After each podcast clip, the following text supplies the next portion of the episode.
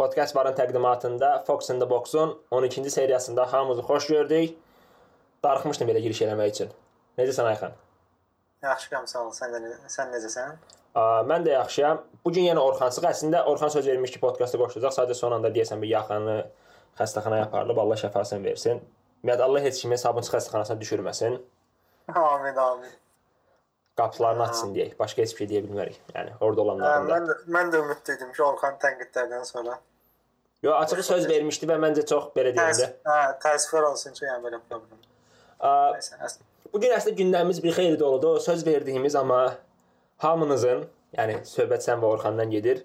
Belə deyək, saçqavatlığı ucbatından edə bilmədiyimiz podkastımız qalıb. Onu növbəti milli fasilədə, Allah bəlasını versin bu milli fasilələri, növbəti milli fasilədə Hə. etməyə çalışacağıq. noya, noyabrda. Hə, bir dənə var imiş. Əvvəl olmur da deyəsən. Ya indi 3 dənə də almadan da Hə. bu şey bitsin deyə. Sonra deyəsən bir də şeydə də fevral, martda yoxsa fevralda var. Martda da deyəsən belə martda. Yaxşı, yəni ən fevralda azı- fevralda çempionlar liqası var. Hə, hə, fevralda yoxdur. Doğrudan. Əla. Gündən biraz belə deyək də çox maddə var, amma vaxt az olduğu üçün çox qısa danışmağa çalışacağıq. A, başlayaq Premyer Liqadan.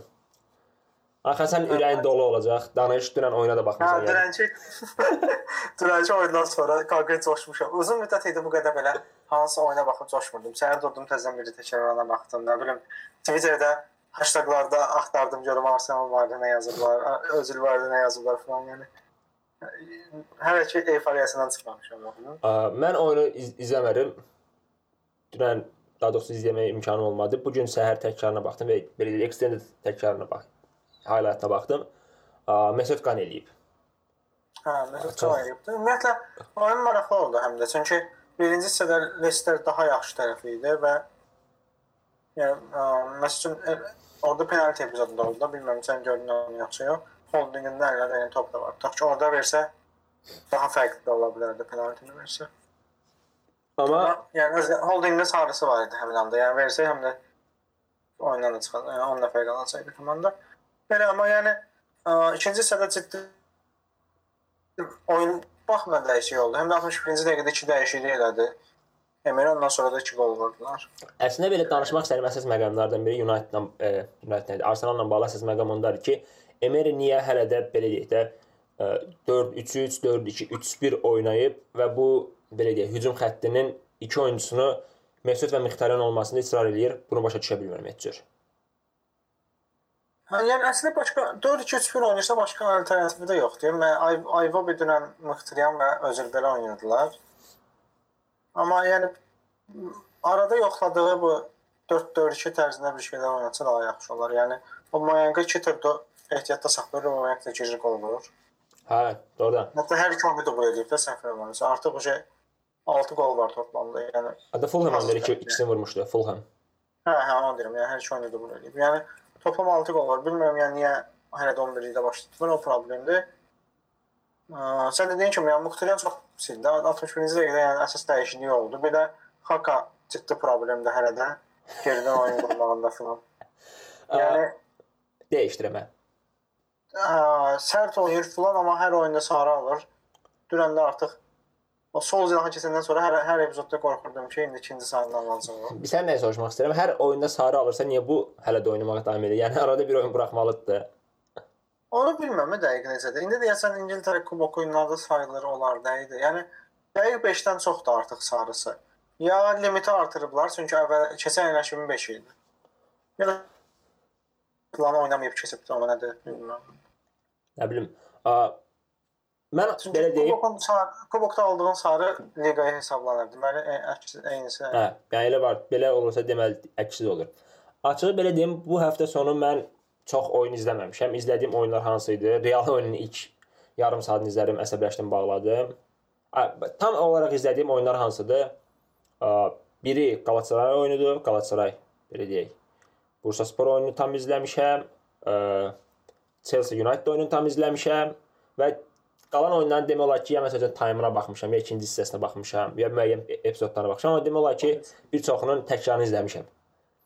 Ona görə də də vəziyyət elədi. Yəni şənbə günü Realın yarım saatı, sonra Manchester United izləmişəm. Şənbə başqa oyuna baxmadım. və mən belə deyim, açığı vaxt tapa bilmirəm, çünki NBA başlayıb, səhər saat məsəl üçün 6-7 işləmiş yuxudan dururam, elə kravatda gözü açıq, bir gözü açıq, bir gözü bağlı, bir-iki oyuna baxıram, gəlirəm işə.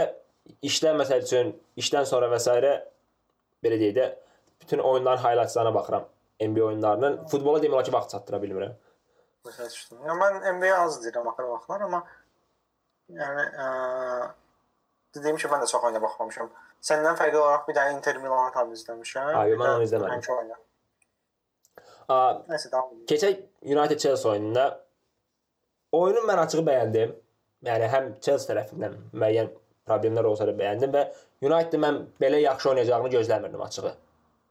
Yəni çox Hə, United 2 həftədə gözlədiyimizdən daha yaxşı reaksiyalar verir. Və belə deyim, əvvəl e, liqanın ilk turlarında United və Mourinho-nun ciddi tənqid olunması səbəblərindən biri komandanın reaksiya verməyi ilə bağlı problemləri var idi. Məsələn, hesabda geriyə düşməsi və s. ilə Hə. olanda reaksiya verə bilmirdilər. Amma bu oyunda məsəl üçün onu çox yaxşı göstərdilər. Hə, hətta 1-0 geri düşəndə fikirləşdim ki, daha Manchester United qaydan deyil də buradan durub getdi oyun. Elə fikirləşdim. Çünki CS-yə qarşı çətindir də özüm biraz Pas oyunu yapmaq. Manchester'ın daha ə, bu, bu işdə daha yaxşı olmadığını nəzərə alsaq da, yəni Ha, oyunu diktə eləsinlər, top alsınlar CS-dən falan. Dedim ki, şöyle də top olsun CS-də qalacaq və oyun belə də bitər. Ən, ən yaxşı halda belə. Chelsea gözümə formsuz da idi. Hə, yəni bunu deyəcəkdim ki, son iki oyunu var Chelsea hansı ki Liverpool-la və United-la oynayıblar, yəni güclü komandadan. Yəni hər ikisində gözümə yaxşı görünmürdülər mənim, o problem var. Belə deyim, o komandanın effektivliyini təmin edən əsas parça bir e, Hazard idi, iki də ki yarım müdafiə xəttindəki pas dinamikası idi. A, Hazard Liverpool oyununda pis deyildi, amma e, United oyununda belə deyək, çox formsuz idi. Okay, başa düşmək olar milli fasilədən və s. sonra olan bir oyunda, amma a, orta saha e, yarım müdafiədəki, yəni müdafiə mərk yarım müdafiə mərkəzindəki bu pas dinamikasında da problem var idi. Məsələn, oyunu istədikləri cür diktə edə bilmirdilər. Çox tez-tez top itirirdilər. Yəni United bir neçə epizodda çox rahat hücuma çıxdı. Bir də Hazardda ə, yəni şeyə qarşı alınmadı oyunu. Ya Eşliyanga qarşı oyun alınmadı. O problem oldu. Yəni hətta sarı kart falan da aldı oyun ərzində. Belə bir detal var. Ə, Bir-iki oyunçuda başqa oyunçulara e, basketbolda da bu nümunəsini görmüşəm. Bu bədənin arxa hissəsində, məsələn, Hazardda olduğu kimi iri olan oyunçular ki, bu şeydən dəstək verir. Nə deyirlər ona? Core muscle qrupda, yəni əsas əzələ qrupuna dəstək verir və o dayanıqlığı çox yaxşı artırır. Aha. Və o məsələn başqa tipli oyunçulara qarşı, məsələn Marcelo tipli oyunçu olsun, ə, sonra məsələn nümunəsini deyim, Jordi Alba olsun, yəni cinah müdafiəçilərindən sa- saymağa çalışıram. Marcos Alonso olsun. O tipli oyunçulara qarşı üstünlük qura bilir belə olan halda. Çünki boyunun və yaxud da ölçüslərinin kiçik olmasına baxmayaraq ə, dayanıqlığı çox yüksək olur. Amma əksi olan halda məsələn Kyle Walker-a qarşı olsun, ə, o problemi məsələn Hazard məncə Kyle Walker-a qarşı yaşayacaq. Ə, Eşliyan kimi oyunçulara qarşı. Yəni əz belə deyim də o yerindən tərpət etməyin nisbətən çətin olduğu oyunçulara qarşı problem yaş e, yaşayır Hə, bu tipli oyunçular. Məsəl üçün NBA-də Marcus Smart va- e, Smart yəni biraz elə tipli oyunçulardandır. E, onun qarşısına oxşar tipli oyunçu çıxanda eyni problemi yaşayır. Of, çox bioloji izah verdim. Xoşum gəldi. Hə. Ümumiyyətlə ə, Young bu məsələdə yaxşıdır. Keçən il Liverpool oyununda da Salahı tək saxlamışdı o. Nəticədə daha yaxşıdır. City əslində Chelsea-nin yarım da- müdafiəsini mən yenə də bəyənmədim. Çox səhv elədilər. Məsəl üçün itirdikləri toplar, sonra ikinci epizodda Mata kimi 33 yaşındakı oyunçu yəni çox böyük güc sərf elədi və o qolu hazırlaya bildi. Amma Chelsea müdafiəsi çox ciddi boşluqlar verirdi. Hə, müdafiədə hələ də problem var. Yəni o müdafiə problemi həll eləməyə yeganə yolu Kantenin geriyə çəkilməyidir. O yola da hələ ki sarı getmir. Hə, bu Kante barədə yəni bir neçə dəfə bu fikri eşitmişəm ki, ə, deyirlər ki, israfdır orada oynamağı. Oradan biraz oyuna razılaşıram. Çün- Çünki həm oyunçu öz maksimal bacarıqlarını göstərə bilmir, əvvəlki illərdə gördüyümüz, həm də ki, komandaya faydası da məncə azdır. Tutaq ki, ə, bir Jorginho Barkley, Kovacic yarım müdafiəsi görsək bəlkə də daha yaxşı olacaq, amma sırf Kante ehtiyatda qalmasın deyə, Kante ehtiyatda qalmamalıdır deyə məncə o mümkün oynayır. Bir yarım saatla fasilə ver. Orxan deyir ki, buna bir Yəni təkcə belə deyim, ə, Kante məsələsi ilə də bağlıdır. Təbii ki, ilk podkastlarda da bunu danışmışdıq ki, müdafiənin mərkəzi problemlidir və cinahlar heç cür dəstək verə bilmir o müdafiənin yığılması üçün.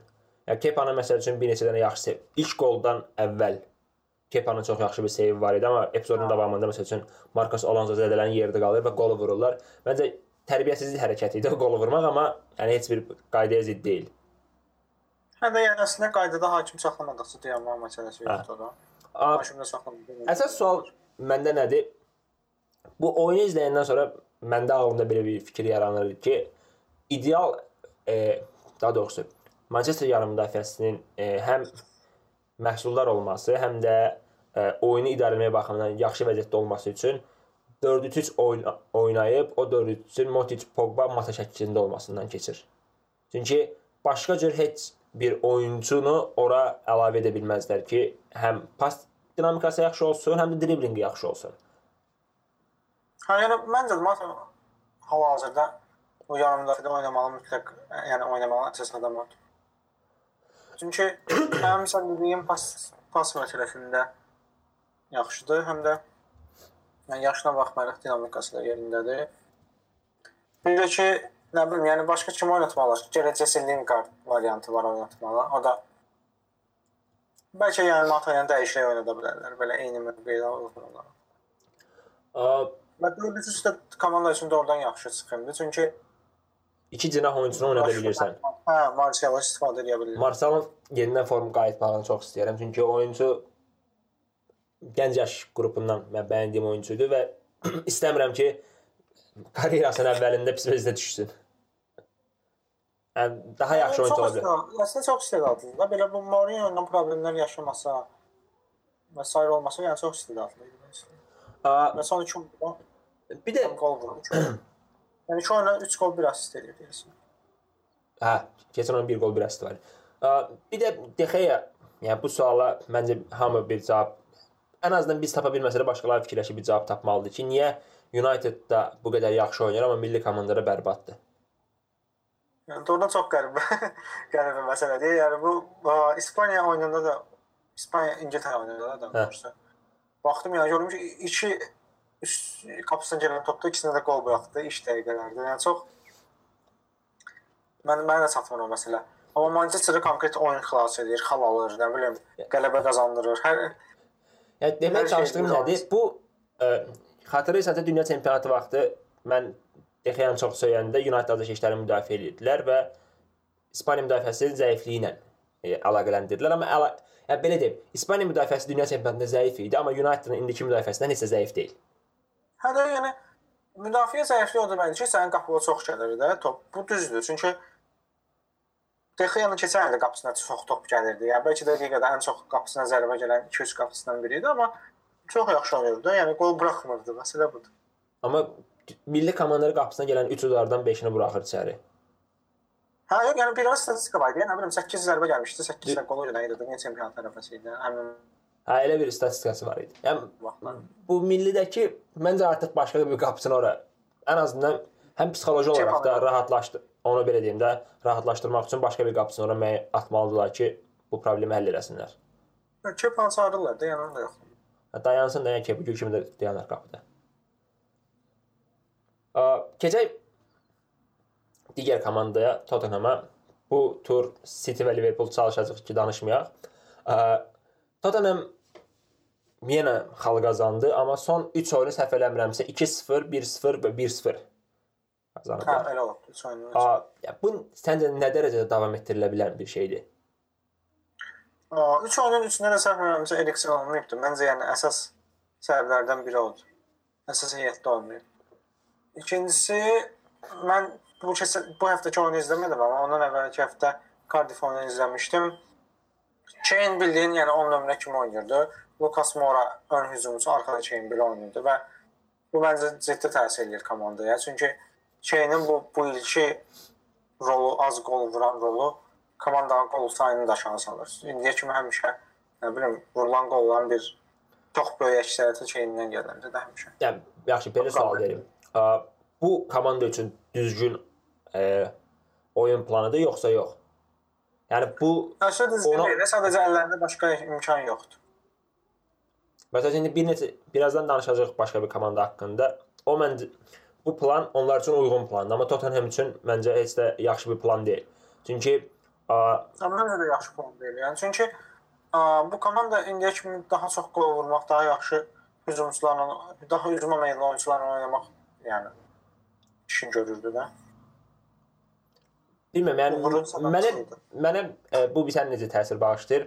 E, bir yerdən sonra o qol vurmaq. Çünki 1-0 və ya 2-0 elə bir hesabdır ki, xüsusilə İngiltərə kimi liqada, tempin yüksək olduğu liqada ə, çox rahatlıqla çevrilə bilən bir hesabdır. Təbii ki. Yəni. Ya belə olan halda ə, komanda əgər 1-0-ı, 1 qolu, 2 qolu ancaq vura bilirsə, bu deməkdir ki, qol buraxdığı təqdirdə də artıq xal itirmə ehtimalı daha yuxarıdır. Ona görə ə, uzun müddət davam etdirilə biləcəyini düşünmürəm. Əgər sən dedin problem əgər e, Eriksenin olmaması ilə bağlıdırsa, bu müəyyən müddətdən sonra heyətə qayıdandan sonra düzələ bilər. Amma heyətə qayıdandan sonra da, yəni belə deyim, Eriksen olduğu dövrdə xatırlayırsansa liqanın əvvəlində heç yaxşı təsir bağışlamır komanda. Həm Hə, yəni, Eriksen amma məncə son 3 oyunda ciddi Eriksen olmamağının ciddi təsiri var. Həm hətta Dembele də oynamayıb da həmin oyunlarda. Yəni bu oyunu quracaq, oyunu yönləndirəcək oyunçuların olmamağı problemdir. Ali də neçə həftədir yoxdur. bunlar kimdən oynayırlar? Təsəvvür elə də. Ya Lamela oynayır, Lucas Moura, Jane Son, belə bunlar. Yəni, Bir dənə- hücum hücum. Ə, dedi ki, Tottenham və Arxada Wings Dyer falan. gözü heyətə baxırdım elə məndə. Dyer, Sissoko, Wings, hə. Belə olur. Ə, keçək digər bir komandadan danışaq.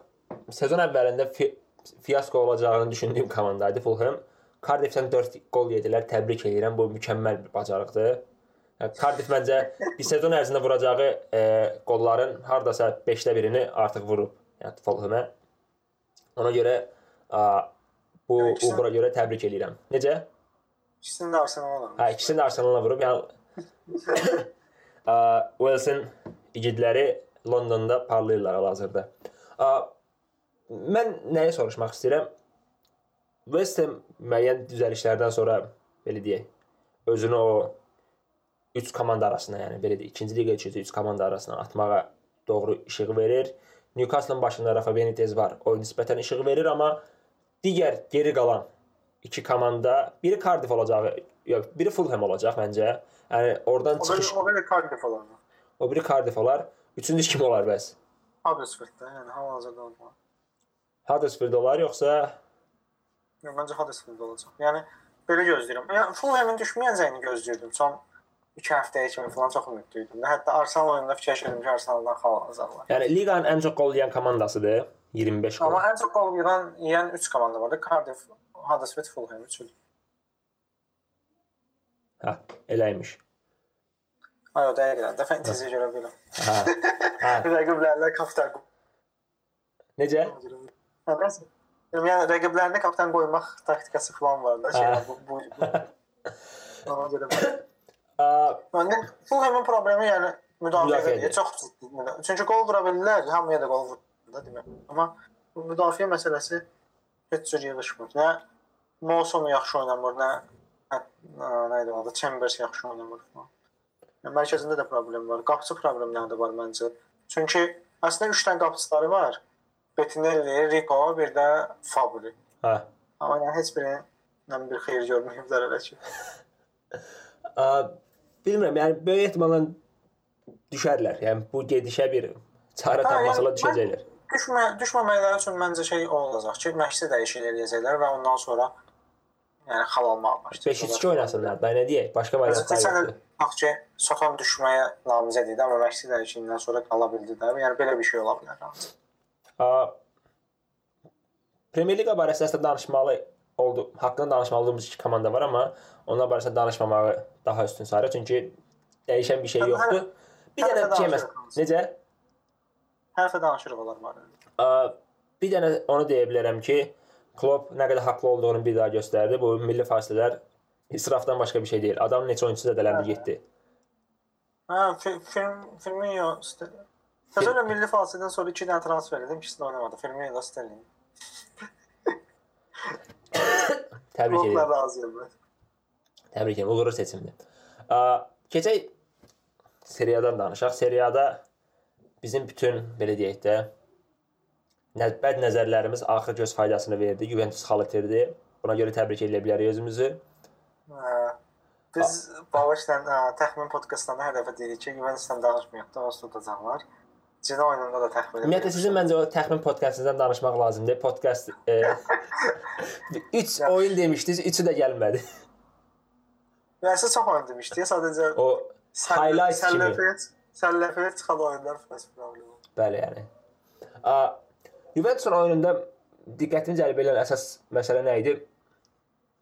Məşqçi Allegri, hə.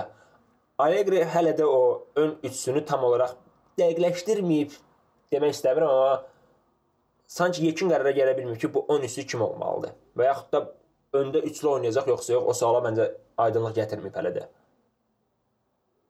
Məncə Ronaldo Manzukic Dybala daha şeydir belə. Yəni Ronaldo hafta öndə, var. arxalarında Dybala. Yəni 4-4-4 3-1-2 də. Yəni o fa o formasiyada məncə daha uğurlu oynayırdılar. Hə. Amma oynamırlar. Daha Hə, o problem var. Bir də ki, Manzukic-in deyəsən Zidane Çempionlar Liqası oyununda buraxacaq. Oo. Bu detal önəmli oldu. Hə. Heyətə Markin e, Marquinhos nə idi? Manzukic alanlar dəyişiklik eləmək üçün artıq çox keçdi. Orta şanslar yoxdur, bitib. Hə, hə, bitib. A, Roma. Daha doğrusu Romadan əvvəl Napoli danışaq. Napoli uddu, xalq fə- fərqini 4-ə endirdi. Həftə içi, Hə. keçən həftə sonu idi, yoxsa həftə içi hansısa oyunçu dedi ki, biz onları belə deyək də çempionluğunu gözləyə bilmərik. Əlbəttə xal itirəcəklər. Həqiqətən də xal itirdi. Həftə içiydi deyəsən, keçən həftə içi. Yəni Napolinin şansı var hələ də yoxsa yox. Şans həmişə var, amma az ehtimal verirəm. Çünki Napoli nə vaxt xal itirəcək də. Və Juventusla bir ilk oyunda düzdülər. Hələ bir oyunlarda qalıb. Yəni sırf aralarındakı oyuna qalsa belə Juventus daha üstün gəlir. Hə, təbii ki. Burada Ümumiyyətlə yəni Hə. bu Juventusun keçən il də seriyası var idi, belə dekabrdan sonra idi, səhv eləmirəmsə, çox uzun müddət uduzmadılar. Xal daha doğrusu hamısını tutdular oyunlar nə idi. Yəni Juventus elə seriya tutur da həmişə və olur ki 10 oyun davamlı olur. Yəni elə vəziyyətdə olan komandaya çatmaq çətin çox çətindir də. nəysə, ürəyimiz qaldı. Keçək Romadan danışaq. belə. Napoli yəni son bunu da deyim, Napolinin sona qədər döyüşüb döyüşməyən məsələsi vardı. Yəni əvvəlki Sarri iki mövsümdə də belə deyirik ki, əvvəlki o çempionlar satmaq şansı var filan belə elə, amma yenə də sondan nəsə satmırdı komanda. Napoli ilə bağlı mən əslində onun döyüşməyini gözlədiyim iki komanda var idi. Biri sağ olsun düzəlib, o birisi bütün papağımızı yerə soxur. Roma. De Francesco qovular? Yəni bu suala məncə artıq cavab tapmaq lazımdır. E, Romada əslində biraz tərpəniş var idi, yəni bu milli araya kimi də. Hə, hə. Mən dedim ki, vəziyyət yaxşılaşıb da, amma Adamlar evlərinə spal uduzdular. Üstəlik spal qırmızı aldı da yəni. Ha, yəni çox mənasız nəsə. Xıldı o barədə. Ya, qovlar yoxsa yox? Qovmaq məsələsinə qalanda şey bilmirəm, yəni o komandanın bu ə, hal-hazırki məqsədi nədir onu başa düşmürəm mən. Ya belə deyim, komandanın bu gün bu Məqsədi vəziyyətdə 4-lüyə düşməkdirsə, Francesco-nun 4-lüyə də düşə bilərlər, amma yəni çempionluğa oynayacaqlarsa, ona uyğun əvvəldən siyasət aparmırlar, nə transfer baxımından. belə deyim, komandanın bu gün bu vəziyyətdə oynamasının olmasının bir nömrə səbəbi Di Francesco deyil, Monzidir. Hə. Amma bütün bu şeyin nə deyirlər ona? Uğursuzluğun hesabını Di Francesco'ya ödətdirib onu qova da bilərlər. Yəni eləyərlər. Hə, yəni onu deyirəm də sadəcə əsas hədəf nədir onu bilmirəm. Yəni 4-lüyə düşmək üçün mübarizə aparacaqlarsa hələ də olsa çox şey itirmir. Yəni Ya bir e, yaxşı ya, mərkəz yarım müdafiəçi transferinə baxar. Şeydən 3 komanda gedir deyirsən. Necə? İtaliyada 3 komanda gedir də sən Hə. bilmirəm. 3-lüyə düş. Yox, ki 4. İtaliyada da 4 artıq. Təzə qayda ilə onun ilk 5 bu top 4 liqadan 4 komanda, 16 komanda oradan gəlir. hə, hə, hə, hə, düzdür. Təzə qayda söhbət. Yəni nə deyirəm? Yanvarda bir yaxşı yarım müdafiə transferinə baxar. Onların belə deyək də yüksəlişi. Çünki komandanın yəni çatışmayan ən ciddi şey yarım müdafiə mərkəzindəki o üstünlükdür. Yəni istər Hə, biraz oyun texnikası baxımından olsun, pas baxımından olsun, yəni yoxdur. Hal-hazırda yoxdur. Nainggolan sonrakı dövrdə öyrəşənmələr. Pastor da yəni gözlənilir. Deyil ya, Pastore oyunçu deyil. A Interə keçək. Inter həftə sonu Milanı məğlub elədi. Milana da keçlərin gözü yaşlı. Biz bundan sadəcə sevinç duya bilərik. Şanlı Icardi'miz qollarını sıralamağa davam eləyir. İnşallah bu gün deyil də sabahdır. Inter'in oyunu. Hə. Hə, inşallah sabah Camp Nou-dadır da deyəsən oyun. Aha, Camp Nou-dan da Messi yoxdur. xal və xallarla geri dönəcəyik. A Əsas sual nədir Interlə bağlı? Interin e, oyunu az qollu keçir. Yəni əsas oyunları və yaxud da belə deyim də qələbə qazandıqları oyunlar az qollu keçir və bir çox e, belə deyək idman şərhçisi və yazıçısı düşünür ki, komandanın uğurun yolu elə burada keçir, burdan keçir. Çünki e, komandanın uğurlu olması üçün əsas şərt yaxşı müdafiə komandası olmasıdır. Bilmirəm nə qədər Spaletta haqqı tapdı artıq. Yəni başa düşdü ki, bunun başqa yol, hə həyatında başqa yol yox. Ancaq yaxşı müdafiə. Çünki belə deyim, ə, Atletico nümunəsi vermək istəmirəm. Çünki Atletico biraz tamam fərqli səviyyədə müdafiə oynaya bilən bir komandadır. Ə, Inter üçün bu uğurlu ola bilər. Nəyə görə? Çünki əllərində Icardi kimi bir hücumçu var və bir qolu çox rahatlıqla vura bilirlər. Məsələn, Tottenham yəni Tottenham nümunəsində olduğu kimi deyildi. Məsələn, Icardi geriyə çəkmə məcburiyyətləri yox. Çünki arxada da yaxşı oyunçuları var. Nə bilim Brozovic-dir, Nainggolan-dır. Bunlar yaxşılar hamısı. hə, yəni müdafiə onsuz da yaxşıdır. Yəni Borja Valero falan hamısı yaxşıdır bunlar. Yəni Interin hal-hazırdakı ən böyük problemi cinahların heç cür belə deyək də gözlənilən effekti verməməsidir. Nə Perisic sezona yaxşı başlayıb, nə bu sağ cinahda oynayan oyuncular yaxşı, nə Politano. Politano. Məsələn, okey, pis deyil amma o gözlənilən nə assist, nə də gol dəstəyi vermir. Milan oyununda mən o əslində. Mən. Mən gözlədiyimdən də oynadı. Yox, nə deyirəm? Yəni şey 4-3-3 oynayır hal-hazırda. Inter 4-3-3 kimi görünür. Çünki həm Perisic həm də Politano Mən o 4-2-3-1 deyərdim yəni. Daha çox. Dəqiq 4-2-3-1 oynayıb cinahlarda Politano və Perisic atırsansa, bu baxımdan sənin qol yükün daha yuxarı olmalıdır. 4-3. Hə. 4-3 oynasa daha yüksək olmalı təbii ki, amma 4-2-3-1-də də bu effektiv olmalıdır. Razıyam yəni Icardi'nin ayağına sırf qalmamalı da komanda. Və həmin heç Icardi qol vuracaq. Topu Icardi'yə ver verəcək. Amma nə vaxtsa vurmayana da ona görə xal itirməyəsən də gəlir. Ona görə sən dediyim Perişicin və a, Politano'nun hesaba a, köməyi olmalıdır ən azından. Yəni. Abi, bilmirəm, yəni indiki vəziyyətdə onu bu ehtiyatda olan hücumçular adı nə idi? Icardi-nin əvəzində oynayan Argentin. Martinez, Lautaro Martinez. Lautaro Martinez. A, yəni onu Icardi ilə yanbayın oynat- oynada bilmirlər. Elə bir imkan yoxdur və həqiqətən də ehtiyatda nə Politano nə də belə deyim, Perisic səviyyəsində hücum e, gücü olan bir oyunçular yoxdur. Məsələn, Keita Balde var, Kandreva var, amma e, onlar bir e, bu dediyim oyunçular səviyyəsində deyillər.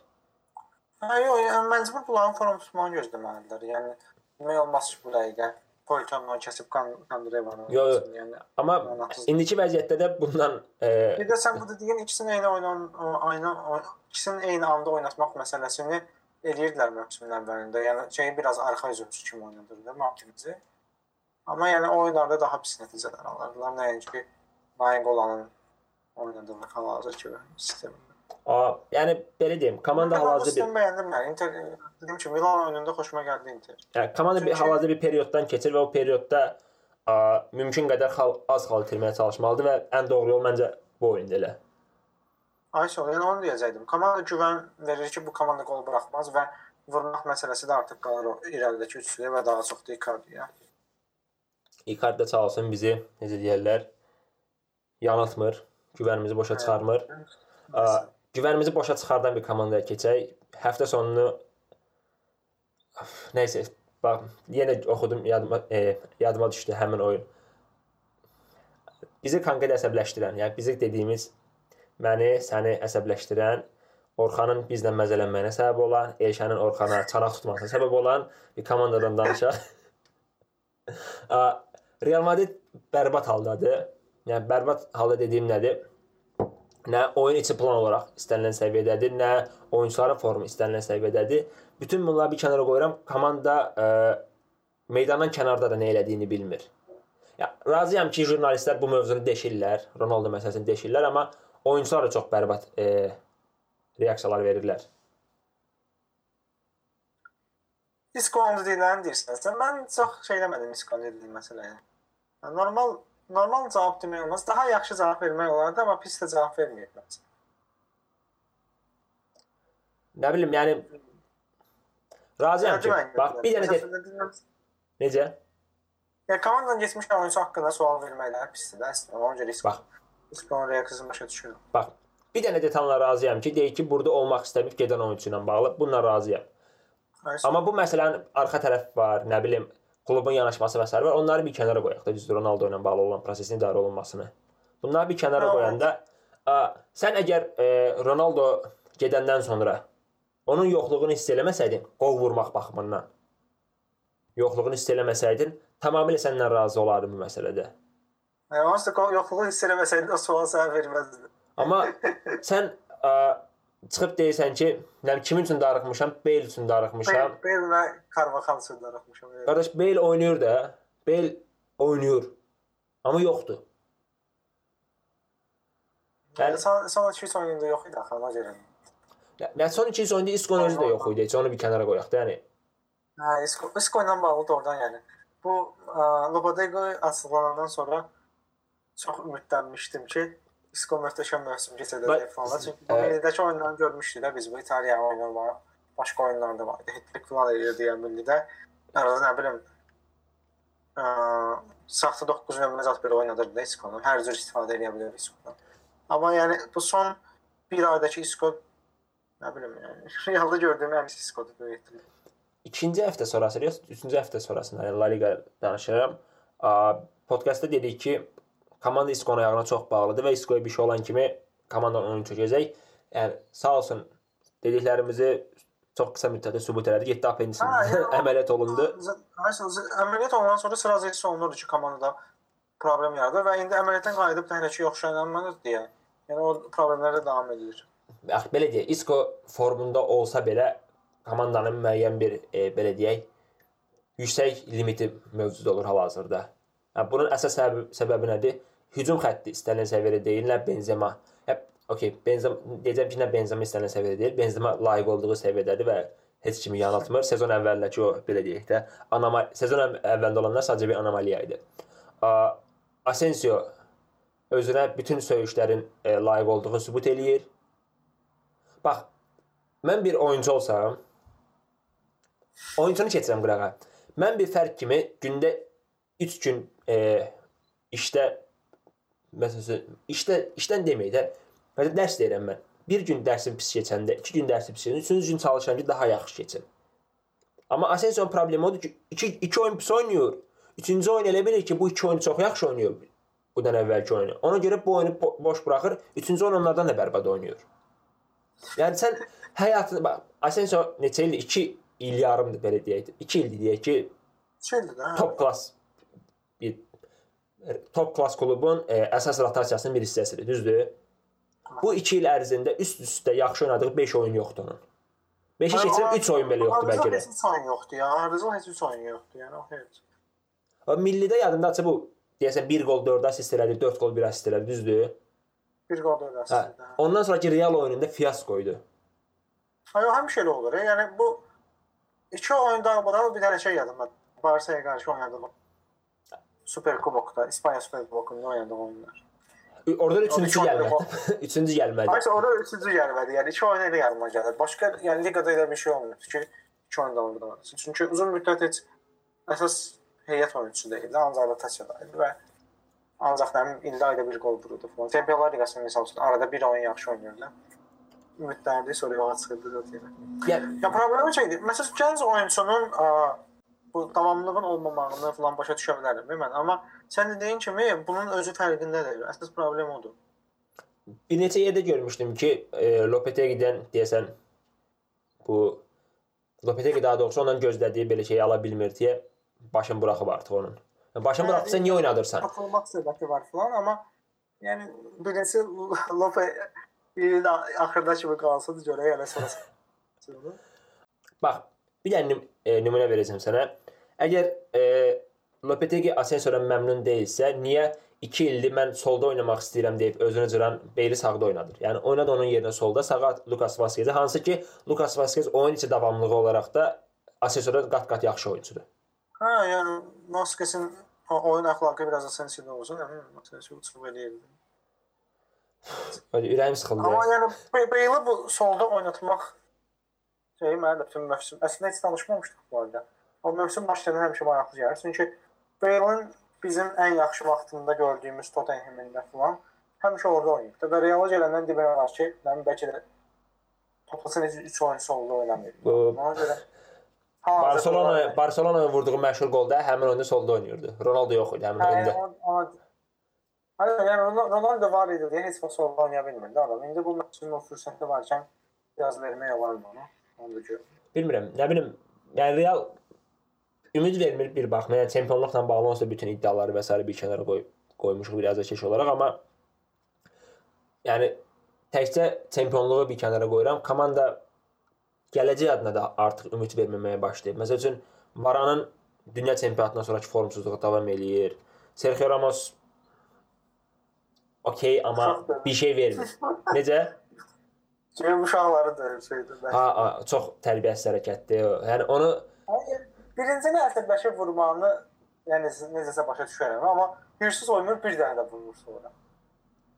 Bir də ona isə əsəbləşdim ki, bu komandada yəni Ramos başa düşürəm, həm təcrübəlidir, həm önündə Dafşina falan, amma başqa heç kəsin səsi çıxmır ki, yəni desin ki, Allah niyə belə edirsən. Həm o komandada təcrübəli adamlar var da. Modric var, Marcelo var, nə bilim, başqaları var. Ay, yox, İspaniya millisində deyil o. Ki, hadisə. Yo, yo, yo. 100%. Hə, hə. Mən İspaniya millisi xatırlayıram. Begurion İspaniya millisinə nə gəzir? Necə tipin baxım milliyə? Mən niyə İspaniya millisi? Qırmızı gördüm formaları. Yo, yo, məşq formaları. Hə. Şeye bax, Ramos'un paylaşdığı üzrxahlıq şəkillər falan var, eyni formadadılar. Məşqdən sonra çəkəcək. Hə.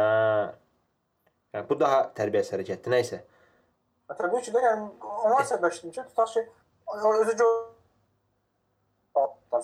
oyun oynayırlarmış. Belə əsəbləşirlər bu topu vurur ona. Hamı da olur girir. Yəni heç də olmamışında olur gedirlər. Bir nəfər gəlmir ki, Ramos sakit ol da bir bu get. Mühendis. Belə şeylər olur komandada. Nə bilim, ürəyim sıxıldı Realdan. Keçə keçə Barcelona-dan Hə, danışaq. hə, çox maraqlıdır. Barcelona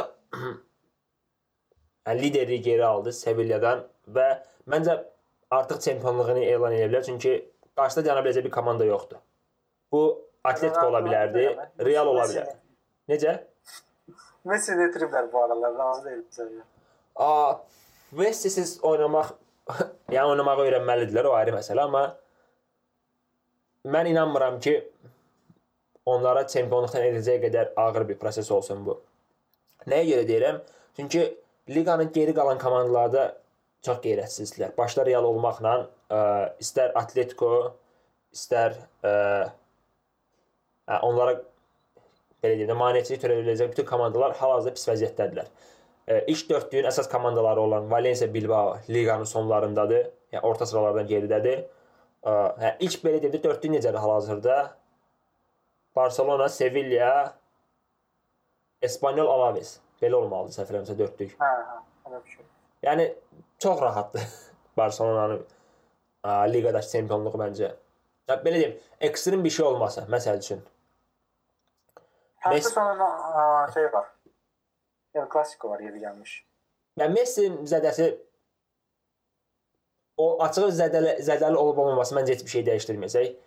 Realı çiləyəcəklər. Məncə Messi səfən udacaqlar oyunları. Bu il çox asılıdırlar Messi'dən. Nə bilim, yəni ümid eləyirəm ki, çətin udarlar, o ayrı məsələ, amma yenə də belə deyim, Real mənə o inamı vermir ki, e, Yox, Real'ın udacağını falan düşünmürəm. Yəni, ən yaxşı halda heç olar oyunu Real üçün ən yaxşı halda. Amma sadəcə onu deyirəm ki, Real'dan sonraki oyunlarda da mən yəni, gol gol qola sınıqmı oynadı nəsə bir şey. qolu sınıb hə, e, biləkdən yuxarı bu. Boğazı sümüyü yoxsa sahib sümüyü, hansı nəsə o iki sümüyündən biri sınıb. A, və Yəni məsələn Inter oyunları var, qarşı iki çətin oyun var. O oyunlarda məsələn xal itirə bilərlər, gözlənilən. Çünki Inter həm müdafiə baxımından yaxşı, e, yaxşı komandadır, həm də ki sərt yarım müdafiəsi var. Yəni Barselonaya tərs gələ biləcək bir komandadır, amma dediyim kimi liqada onu bu tərsdə yarada biləcək bir komanda çətin olsun. Bəlkə belə bir ə, hal ola bilər ki, məsələn La Liqada bəzi səfər oyunları çətin keçir. Həmin səfərlərdə xatırlayıram. Sevilla oyununa kimi 3 oyunda alır. Yəni mümkündür belə şey. Bilmirəm. Məncə. Amma məncə belə bir e, ehtimal çox azdır ki, Barselona indi buradan artıq çempionluğu vermiş olsun kiməsə. Ya belə deyim, o çempionluğu alacaq komanda nə Sevilladır, nə Alaves, nə Espanyoldur. Ala Amma Barcelona vermiş olsun ya, Barcelona ala biləcək komanda.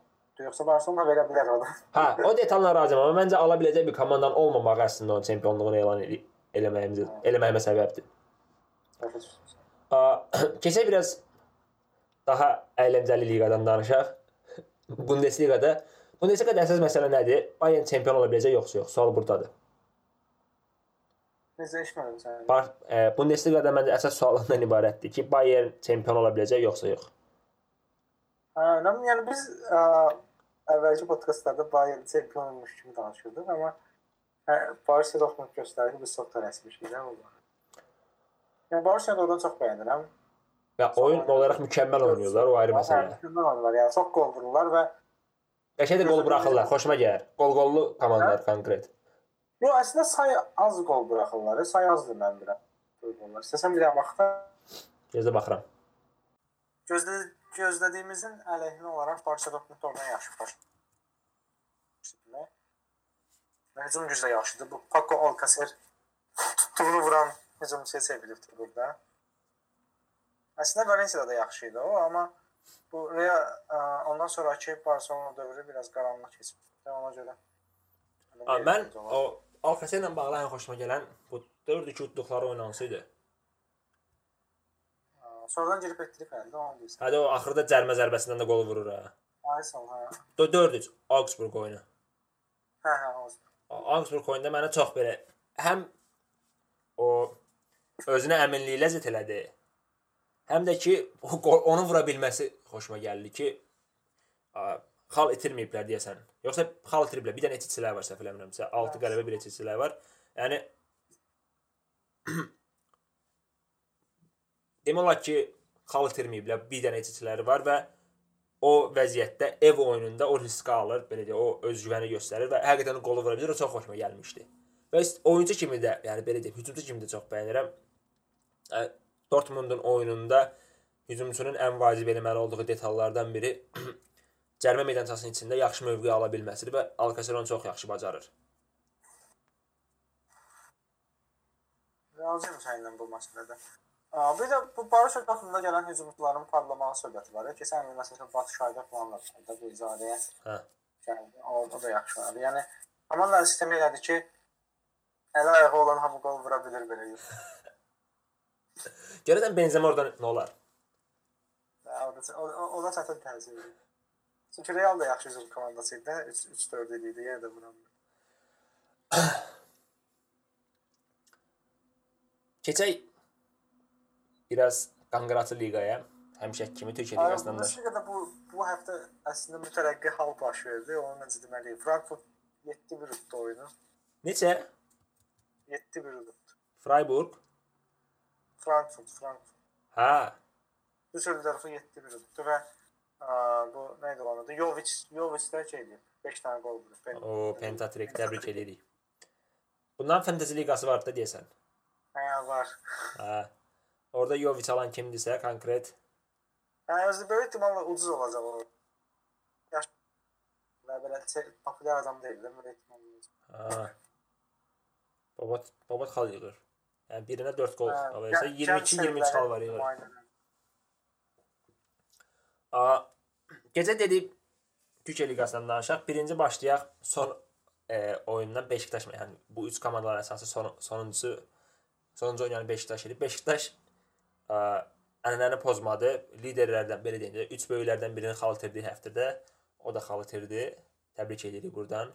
Şenol Günəşə təbrik edirik. Oyunla bağlı mən ən xoşuma gələn məqam bir hansıdır? Bu Beto zədələndə Hə, Peştebeyin şeyi deməli. Altına kimliyə çıxartmırıq sonra. Orada yəni Mustafa Pekdemenin sözündən daha çox Fırat Aydınovun salak mısın oğlum adam kaleci deməsi.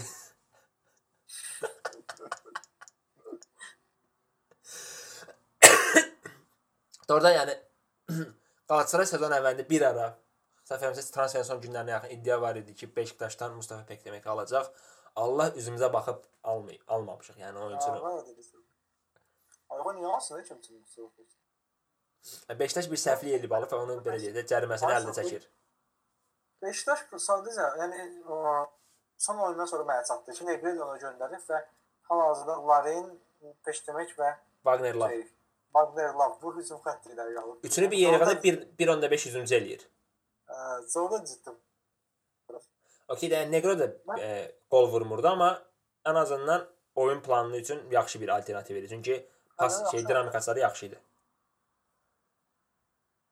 Yəni mən keçən dəfə bu Aveşlə danışanda da dedim ki, məncə Beşiktaşın Fənər qədər ciddi problemləri var. Bu sadəcə çox gündəmə gəlmir və media falan çox şey eləmir, müzakirəyə çıxartmır. Yəni ki, əsas hədəfləri Fənərdir. Əsas maraqlı tərəf Fənərdir. Fənər maraqlılarda fən... mən Rizesporun qazanmağını sıxırdım ki, o şeyə düşsün, küməyə düşsün, biraz əyləncəli olsun. O da Rizespor qırmızı aldı deyə qazanamadı. Nə olacaq Fənərin axırı? Ayxan sən danış.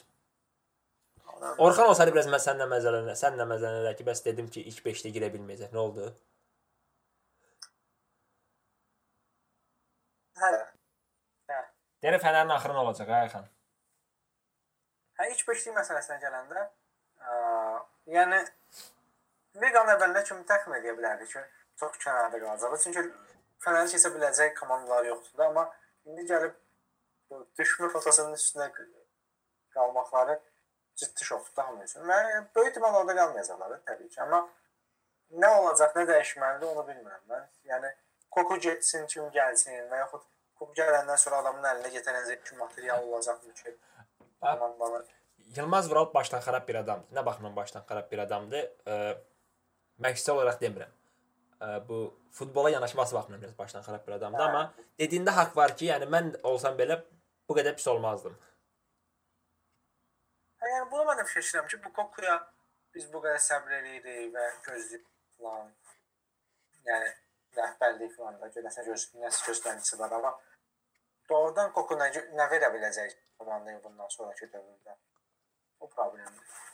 Bilmirəm, Yəni məncə yəni sadəcə biraz görürlər ki, yanvara kimi gözləyən uzağı onu. yəni, Məsələ bu. Dəfələrlə yəni- danışmışıq deyə təzədən üstündən keçmək istəmirəm açığı. Çünki yəni belə deyim, çox danışmışıq həqiqətən bu məsələni. Amma yəni bu açıq-aşkar nə bilim, nə deyirlər ona, rəhbərliyə və xüsusilə də bu Damien Komolliyə yazılası bir şeydir. Yəni Koko bu zəncirdə, yəni belə deyək, zəncir, e, daha doğrusu günah zəncirində 3-cü, 4-cü halqa ancaq ola bilər.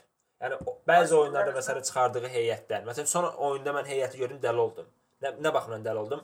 Komandanın sol cinağa atmağa bir dənə də olsun yaxşı müdafiəçisi yoxdur. Bu əlindəki iki cinah müdafiəçisinin ikisini də oyuna buraxıb. Birini left e, back olaraq, birini left e, winger olaraq. Hə, yəni belə şeylərə görə Koku günahlandırıram o heç. Amma sən dedi, sən dediyin və qüvvət olaraq onu deyim ki, yəni fikirləşirəm ki, guya tutaq ki, Koku getdi fərz eləyək ki, yəni kimsə gəlir. Kemal Özdeş gəlir misal üçün. Yəni guya bu heyətdən daha yaxşı nəsə oynada biləcək ki, çünki heyət doğrudan pisdir də. Keyfiyyət olaraq pisdir. Yəni keçən il də pis idi də bu heyətə, düzdür biz. Eyni heyətdir. Amma daha bundan ona- daha yaxşı idi. Çünki onu bir Hə? plana uyğunlaşdırmaq olurdu. Hə yox və keçən ilkindən nisbətdə itirdiyi oyunçular, qazandığı oyunçular nisbəti götürəndə mənfi gedibdi klub hal-hazırda. Keçən ilə müqayisədə yeganə üstünlüyü məncə Ayevin heyətə qatılmasıdır. Əgər onu da e, belə deyim, göndərilən hücumçunun adı nə idi? Süleymaniydi yəni əsas üstünlüyü. Göndərilən hücumçunun adı nə idi Braziliyanlının? Fernando. Yox, o birisi. Cinah hücumçu oynayan, qol vuran. Kolbun kimdir? Giuliano. Hə. Yəni onu da biraz Giuliano roluna yaxın olduğunu düşünsək, adam yəni Ayev eyni dəstəyi verə bilmir. Statistik qol və ya assist dəstəyini verə bilmir deyə o da ondan geridə qalır. Dediyim kimi bir dənə Slimani var, amma Slimaninin də dəstəkləyəcək oyun deyil. Ayşə bizdə yəni fərq edən adam odur ki, keçən hücumçu Fernando idi. Məsələn, başqa kim bir də sol sonlar oldu da deyəsən. Yansen, Ya bu il Yansen. ha biri Yansen. Bu il mən üçündən də daha yaxşı olan Slimani var. Yəni yeganə üstünlüyü budur. Yoxsa Giuliano itiriblər və yerinə Taşeran Benzia, Ayı falan alınıbsa bunların heç biri də oyun olaraq nə də statistik olaraq daha üstün deyillər. Və yaxud nə bilim ə, şey olsun onlar, nə bilim başqa kimlər idi. Müdafiədə dəyişikliklər var da. Ne- Neto gedib Diego Reis gəlir. Bunlar heç biri müsbətə doğru dəyişiklik deyil. Bəziləri sıfırdır, bəziləri mənfi. Yəni o açıq-aşkar bir Transfer səhvliyi var. necə? Də qapıçı mövqeyində müsbət olmuş olar. Çünki Harun daha yaxşıdır Volkandan. Nə bilim, yəni açıq-aşkar transfer səhvliyi var. E, rəhbərliyin xətaları var, amma istənilən halda Kokuda bu bu heyəti məsəl üçün müəyyən bir oyun oynada bilərsən. O oyunu nə azarkeş qəbullanır, nə rəhbərlik qəbullanır, amma indiki oyunu da məncə o ikisi qəbul eləmir. Və belə deyim, həmin oyunu məncə oynayacaq optimal Koko deyil. Ən optimal yolu tapıb oynamaq lazımdır. Bu Interdə danışdığımız kimi də. Yəni yaxşı futbolu və s. kənara qoyub nəticə verən amma ə, optimal Bax belə deyim. oynamaq lazım idi. Amma Koko hələ də bunu tapa bilməyib neçə həftədir və gələcək üçün də ümid yoxdur ki, gələn həftədən belə oynayacaq. Yəni yoxdur. Bax bu spektrin iki tərəfi var da. Ya sən e, çox ekstremə qaçırsan, çox praqmatik oyun oynayıb amma heç də zövq verən bir oyun oynamırsan. Da ki, nəticə almırsan amma çox yaxşı oyun alırsan və Koku bundan heç birini elə bilmir hal-hazırda. Hə, O no man's land-da, yəni heç kimin olmadığı bir yerdə qalıb. Son ay yarımda heç birini eləmir düzdür. Yəni mövsümün əvvəlində məsəl üçün daha yaxşı oynayırdı, amma nəticə almırdı. Özümüzə təsəlli verdi ki, nəticə də gələcəkdə belə yaxşı oynasa, amma a, son dövrlərdə heç birini. Hə, qardaşım. Təsəlli qarın doyurmur, təəssüf ki. A ac komandalardan biri, yetimlərdən biri Qalatasarayda hal-hazırda. Hə, Oyuna mən bax. Oyuna mən baxırdım. Daha doğrusu 11-ci yoxsa 12-ci dəqiqə idi. Açdım e, oyunu baxmağa. İlk yarım saat ərzində, belə deyim də 10-cu dəqiqədən 45-ci dəqiqəyə qədər 3 dənə dəyişiklik oldu. Əsəbləşdim, kompüteri bağladım bir təzədən. Yəni amma da çox dəhşətli bir şeydir. Mənim yanıma gəlmir bax, son illərdə, son illərdə deməyim də mən futbolun bir müddət futbol izləməyə, aktiv şəkildə izləməyə başım buraxmışdım. Harasa 2000-lərin ortalarında. Daimi izləmirdim. Oyunlar canlı və s. izləmirdim. Sadəcə hesabları sonradan görürdüm. Amma son neçə ildir məsəl üçün aktiv həftə sonları və yaxud da Çempionlar Liqası vaxtı aktiv oyun izləyirəm. Son 8-10 ildə amma ilk dəfə ki mən belə bir şey görürəm. Yəni ondan əvvəlki periodu xatırlamıram daha dəqiq, amma son 10 ildə mən belə bir şey görməmişəm ki, ilk 3 Mənim yanıma gəlmişəm. bu belə də dəyişiklik haqqını sırf zədədən birinci hissədə eləsinlər. Hə, özü birinci hissədə, yəni bütün oyun ərzində olmuş olar bir sonuncu nələr yəni. Amma birinci hissədə çox qırıq. Nəysə. Özdə yəni problem ondadır ki, oyun bundan əvvəl də daha var idi və sayı daha da artdı. Ha, yəni bir dənə belə deyəndə o ölü listəsi var. Yəni Feguli 3 həftə yoxdur, səhv eləmirəmsə. Onyekuru 3 həftə yoxdur. Selçuk 3 həftə yoxdur. Fernando deyəsən 3 həftə yoxdur. Sərdar yox. 1 həftə yoxdur deyəsən. Qeyd 6 həftə yoxsa 8 həftə yoxdur bu Emrah baba. Yəni klub konkret Allaha qalıb, da, Allahın ümidinə qalıb hazırda. Ha, yəni bu çıxacaq heyət necə olacaq? Sən nə düşünürsən bu Portuqalın? Termin açığı bugünkü açıqlamasından mən belə başa düşdüm ki, okey, Muslera başlayar. Nagatomo 100% oynayacaq. Müdafiənin mərkəzində məncə belə deyim də seçim qalmadığı Ay- üçün Maicon Donk, yox Donku da oynada bilməz çünki Donk qabaqda oynamalıdır. Mən bilirəm. nə? Donkun da ödəsi var idi mən bilirəm. Mə, məncə yoxdur. Hə, hə. Aa, Orada Ozan Kabuk oynayacaq. Maicon Ozan sağdan açığı əmin deyiləm Mariano yoxsa Lines oynayar. Amma məncə Lines oynadar. Donk, Belhanda, Badu, Rodriguez, Sinan, Sinan, Eren. Yəni belə bir oynayar. Mən Əsl bilirəm ki, Rodriguez izləyir. Rodriguez yox, Onyekuru zədəli 100%. Mən onu yekurum bilirəm. Mən bilirəm Rodriguez. Ha, bilmirəm, yəni 11 dənə oyunçu tapıb oynadacağı ona bir şübhəm yoxdur. Sadəcə olaraq bu oyun belə deyək də, bu vəziyyətdən haçana qədər davam eləyəcək. Çünki komandanın bir oyunçu əksikliyi var, yəni çatışmazlığı var. Yəni nə hücum xəttində çatışmazlıq var idi, nə bilim müdafiə mərkəzində etibarlı sayılacaq bir ikili çatışmazlığı var idi. Biri zədələndi oradan. Yəni yeganə komanda məsələn uzun illərdir ki, ciddi problemi cinah e, müdafiəçiləri idi. Hal-hazırda komandanın ən etibarlı yeri məncə cinah müdafiəçiləridir. Çünki liqada məsələn Ömər Bayramla idarə edə bilirsən və yaxud da əsas oyunlarda Nagatomo oynayır. Sağ cinahda Mariano ilə ikisi də pis oynamırlar. Yəni orada bir dənə problem yoxdur hal-hazırda. Dörtlü rotasiya yaxşıdır yəni. Necə? O dörtlünün rotasiya yaxşıdır yəni kifayət qədər. Həm liqada, həm Avropanı idarə edir. Hə, yəni neçə illər sonra Qalatasaray yaxşı bir müdafiə rotasiyası var. Amma dediyim kimi də komanda mütləq şəkildə qol vurmalıdır oyun udmaq üçün və qol vuracaq adamları bir bitirirlər. Hə.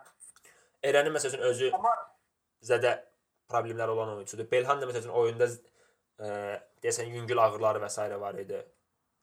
Nə bilim bilmirəm nə olacaq bu işlərin axırı. Belhanla bəyəndim mən. Özü Ha, Belhan da çox yaxşı oynadı həmin oyun. hə, yəni bu sağdan zaten xeyli girir. Nə bilim bəlkə də gördü ki, komandanın üstünə məs üzərinə məsuliyyət götürəcək oyunçu qalmadı deyə məcbur o belə deyək, o məsuliyyət onun boynuna yıxılmış kimi oldu, amma pis oynamadı həqiqətən də. Hə. Yəni ən azından Orxanın söyləyəcəyi qədər pis oynamamışdı. Evet. Şalke'de ama zədələsi çox imiş. Ronaldo da gəlməyib. Qapıçılar da yoxdur, Farman da yox. Bilmirəm, yəni Schalke oyunundan ev oyunudur, biraz onun rahatlığı və s. var, amma istənilən halda nə qədər formsuz və s. olsa belə bir də Alman komandası Alman komandasıdır yəni. Hə.